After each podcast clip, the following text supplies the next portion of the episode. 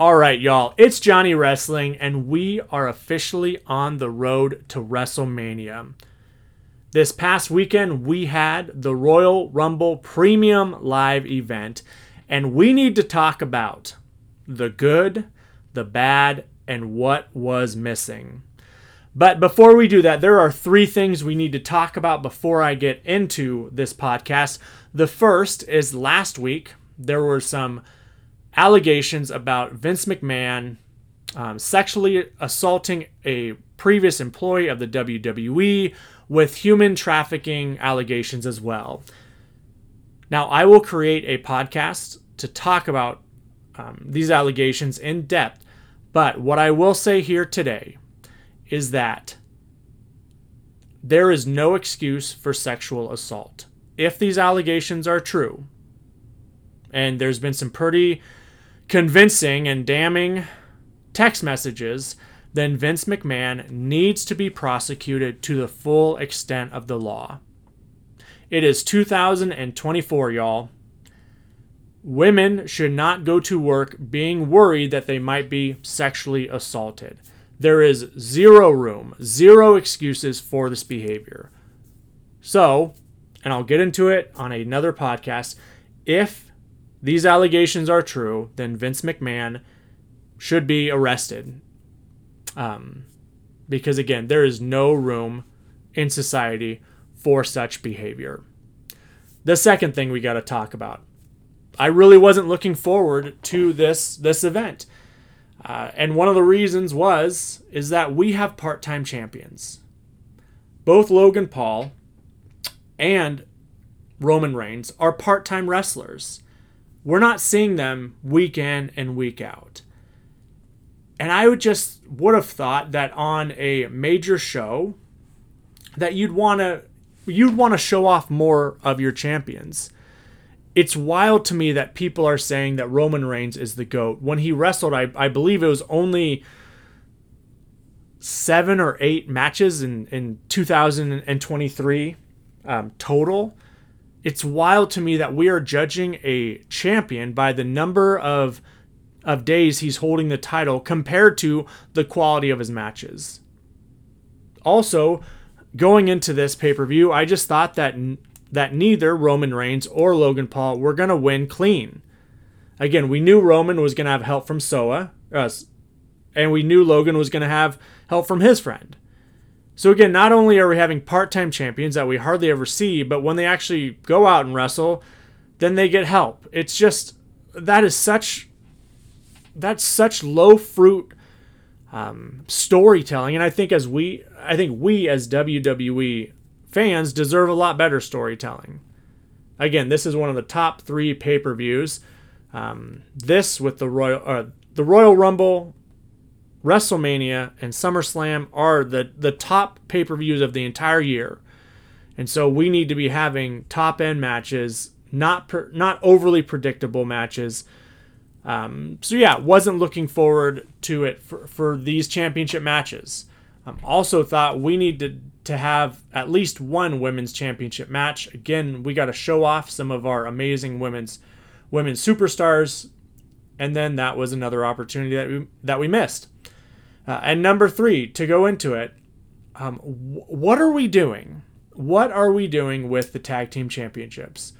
The women's tag team championships were competed for on SmackDown. We got new tag team champions. The men's tag team championships were competed on Raw. They were completely absent from the Royal Rumble. And again, this is one of the top 3 pay-per-views of the entire year. And we are not developing the storyline or developing characters. That's just baffling to me. I think that was a huge, huge miss by the WWE not to have either tag team championship to be competed for. So those are a couple things that I think were missing from the pay-per-view, a couple areas that I think the WWE needed to do better, and they just didn't. Anyway, let's get into the first match, which was the Women's Royal Rumble. A couple of entrances that we got to talk about. First of all, Natalya came out. If you've listened to my podcast, you know that I see Natalya as basically just a glorified jobber of the WWE. She has not really won a title of significance for a long time. She hasn't been the women's champion. She's been the tag team champions. But again, the women's tag team championships right now is really a joke. So she came out number one. And then we got to see Naomi, which she had a great entrance. It's good to have her back. It's fun to have her back. And she did pretty well in the Rumble. So that was exciting. Number three was Bayley, who was the Iron Woman of the match. She was in there for over an hour. A couple of other notices, entries that I think we got to notice. It was really cool to see Jordynne Grace from TNA. She is the TNA Women's Knockout Champion. It's pointing that is pointing towards TNA and the WWE having some sort of partnership, which it would have been great to see a couple more TNA wrestlers in the Rumble. But that's really exciting that we might get some great TNA wrestling matches with the WWE. Maybe we could do something at Survivor Series. I'm not sure, but again, it was cool to see that happen. Asuka came out at 7. Bianca Belair came out at 10. Chelsea Green came out at 14 with Piper Niven at 15. They had some really good spots. I thought their storyline developed. I'm not a huge Piper Niven fan. She's growing on me. I think she's doing better. But yeah, that was cool to see how Chelsea and Piper work together. Nia Jax comes out at 19, and she just looks like a freight train. She comes out just a complete monster and has thrown people out left and right. Becky Lynch came in at 21. Valhalla came out at 24, but so did R-Truth. That was a pretty funny spot. R-Truth goes into the ring, basically looks at Nia Jax and says, where are the men? Nia Jax then goes on to eliminate him. Valhalla also gets eliminated, and then she starts yelling at R-Truth, which I had no idea why. R-Truth really didn't lead her to get eliminated, but she thought that he did. At number 28 was my pick to win the Women's Royal Rumble, Jade Cargill. She comes out and she just looks like a freight train. I thought she looked great. She had a couple of amazing stare downs. She had a stare down with Nia Jax, which I would be full support of her versus Nia Jax at the Royal Rumble. She ends up eliminating Nia Jax, which again just makes her seem like such a huge star for her first WWE match. Absolutely loved it. She looked great. Number 30 was Liv Morgan. And an interesting note about the Women's Royal Rumble, when Liv Morgan entered, I still think there was about a third of the competitors still left in the match. Unlike other Royal Rumbles, which, eliminations came pretty frequently, there was some time between eliminations, which was fine with me. It's just something different. It just felt like there were always a lot of superstars in the ring, which sometimes made it convoluted of what I should be watching. But again, the WWE does a great job of pointing us to where they want us to watch. The final three were Morgan, Jade, and Bayley. Again, I thought Jade was going to win it. I thought this would have been a phenomenal pick. Then she could have selected the champion she wanted to go against, what show she wanted to be on. But at the end of the day, Bayley wins her first ever Royal Rumble. And she's going to main event WrestleMania 40. A couple interesting things, and I'm not sure how this is going to play into the WrestleMania. Bayley was saving Damage Control left and right. Every chance Bayley was saving a member of Damage Control. Damage Control offered zero assistance to Bayley. So I know that they talked about Damage Control breaking up. Maybe they're going to do that. Maybe Damage Control is going to cost Bayley a title shot at WrestleMania. But it was just interesting. Bayley was over there saving her teammates, saving Damage Control. Damage Control did not offer the same assistants. So that was really cool. Overall, I thought it was a great match. I think it was one of the top, probably the top match. I don't know. It's hard to say with Rumbles, but it was definitely up there on the list. So yeah, overall good match. I'll give it an A. I really thought it was pretty good. Would have loved to see Jade win it, but again, Bayley wins it. She deserves it. It's her first Rumble win ever, which I was surprised to hear, but again, that was good. The next match, we got Roman Reigns, LA Knight, Randy Orton, and AJ Styles for the undisputed WWE Championship. What is there to say about this match? Overall, great match. Did they need interference from Solo Sikoa? Absolutely not. It is a fatal four-way match.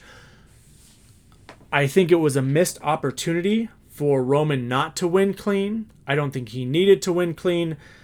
All these guys did so well. Randy Orton almost got the win. There was it looked like almost a 3 count before Solo Sikoa pulled the referee out.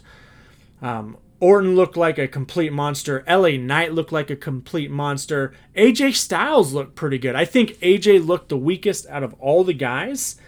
But again, all of them left this match, in my opinion, championship contenders.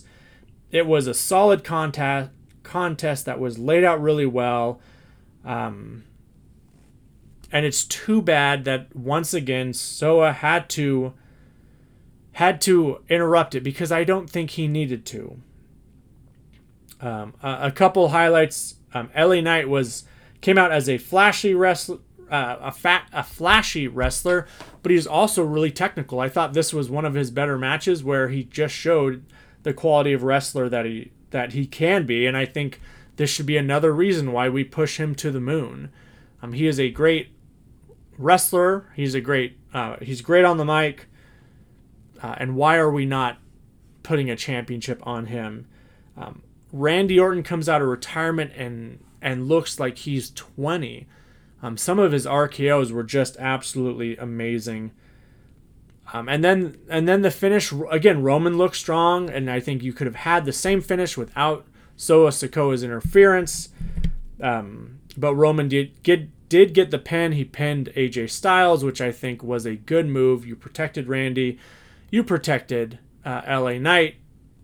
I think AJ could have taken the pin with little fallout. Overall, I think I'm gonna give this match a B-. A B- because again, I just don't think the Solo Sikoa spot was needed. Next, we had Logan Paul and Kevin Owens. First off, I gotta say, Logan Paul looks like a great wrestler. I think one of the most frustrating things for me is that he could be a solid wrestler on the main card, on NXT. He could have a great career if that's what he chose to do. I don't understand why he needs to be part-time. I am fine with him being the U.S. champion. That's totally cool, but he does not need to be part-time. He showed improvements from his earlier matches. He was in last year's Rumble and had a great spot with Ricochet, and I just see such a huge development. He's such an athlete that, again, why is he part-time? Why are we only seeing him every once in a while? He would be great. He would be a great presence on TV. I think we could also pull in some more viewers if we were talking about Logan Paul. Logan Paul, once again, his buddy comes out, throws him the brass knuckles. Somehow Kevin Owens gets the brass knuckles, hits Logan Paul, and as the referee is about to hit 3, the referee looks at Kevin Owens and his fist, and he sees the knuckles, the brass knuckles, and this leads to a disqualification. You know what? I don't hate this finish. I absolutely do not hate this finish. I thought it was very, very creative. I think I would view this finish a little bit higher if we didn't already see some sort of distraction finish in the earlier match. So it felt a little repetitive, but that was a creative way. That was a creative way to end the match. Kevin Owens almost getting the win. It looks like he's going to get it. And then the referee somehow, he's not watching the shoulders, but he's watching Kevin Owens' hands, sees that he's holding the brass knuckles and disqualifies him. So, you know what? Not an awful finish. I'm going to give the match a B+, just because we've seen so much growth in Logan Paul. Kevin Owens is a great wrestler. I think he could have a great match with a broomstick. A couple spots, Logan Paul, the Swanton counter looked great. I think Logan is looking really good. I just wish he was on TV more. So yeah, I'll give it a B+. I thought it was a pretty good match. A creative finish, even though it was kind of a distracted finish, not a clean finish. Let's get into the men's Royal Rumble. I absolutely love how it started with Jay and Jimmy Uso.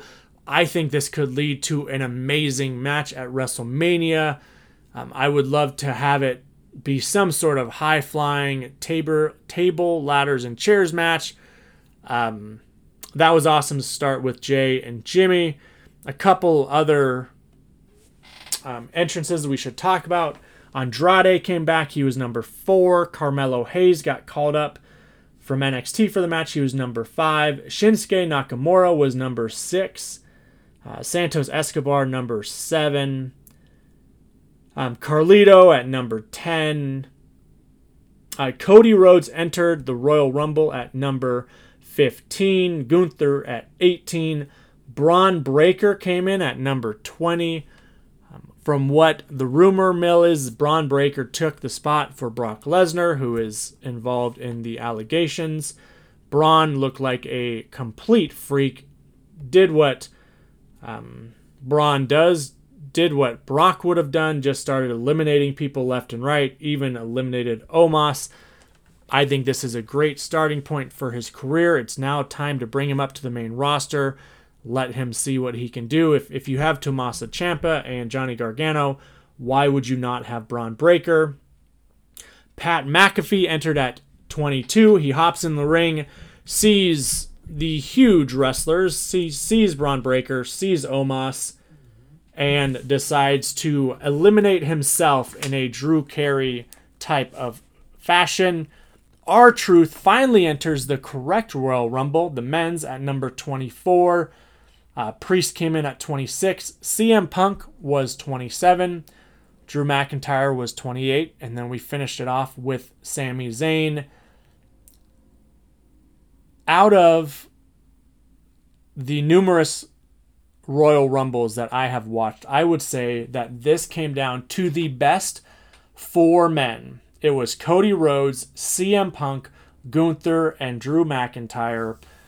Y'all, you could not have had a better wrestlers. The final 4, it made sense. It went along with the storylines.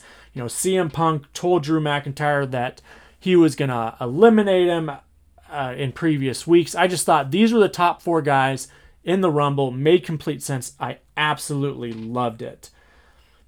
Punk threw out McIntyre as he promised he would. Rhodes eliminated Gunther. And then we got down to kind of a mini match, which I appreciate, which was CM Punk and Cody Rhodes. It went back and forth. There were a couple moments where I thought Punk had it. Cody came back, ended up eliminating CM Punk to win the match, and he's the first back-to-back winner, and I want to say close to 30 years. I think Stone Cold won it back-to-back in 97, 98. I could be wrong on those dates. I apologize. But Cody Rhodes won the title shot to main event WrestleMania. WrestleMania 40 in Philadelphia. I thought it was a great match. yeah, overall, I would give it an A. I think it was a solid match. I think it did what it needed to do. And I'm very, very happy with that match. I would watch that again. It was really fun to see CM Punk and Cody Rhodes go at it. It's wonderful to have them come back from their time away from the company. And if we're being honest, we all wanted Rhodes and CM Punk to be the last two guys. After the match, Cody Rhodes pointed towards Roman Reigns and said that he was going to finish the story. Which again was fun to see. Overall, this premium live event, this pay-per-view, exceeded my expectations. I'm going to give it an A-. Overall, I think the Royal Rumble matches carried the pay-per-view. I think Logan Paul and Kevin Owens did incredibly well. Creative finish. Still a good match, and I think the only thing that really hurt this pay-per-view was Roman Reigns winning with the help of Solo Sikoa when it just wasn't needed. You could have made Roman look like a complete monster without Solo Sikoa's help, but they chose to again get him to interfere. What did you guys think of the Royal Rumble? Are you excited? It looks like we got some injuries. CM Punk is now out of WrestleMania. Again, I'll make a podcast talking about that. But again, great premium live event. Very satisfied and excited to see the storylines as we come to WrestleMania. Again, thank you so much for listening to my podcast. Huge shout out to my wrestling buddy, Mark. I know that you listen, Mark, and I totally appreciate you. So have a great day, y'all. Take good care, and we will talk soon.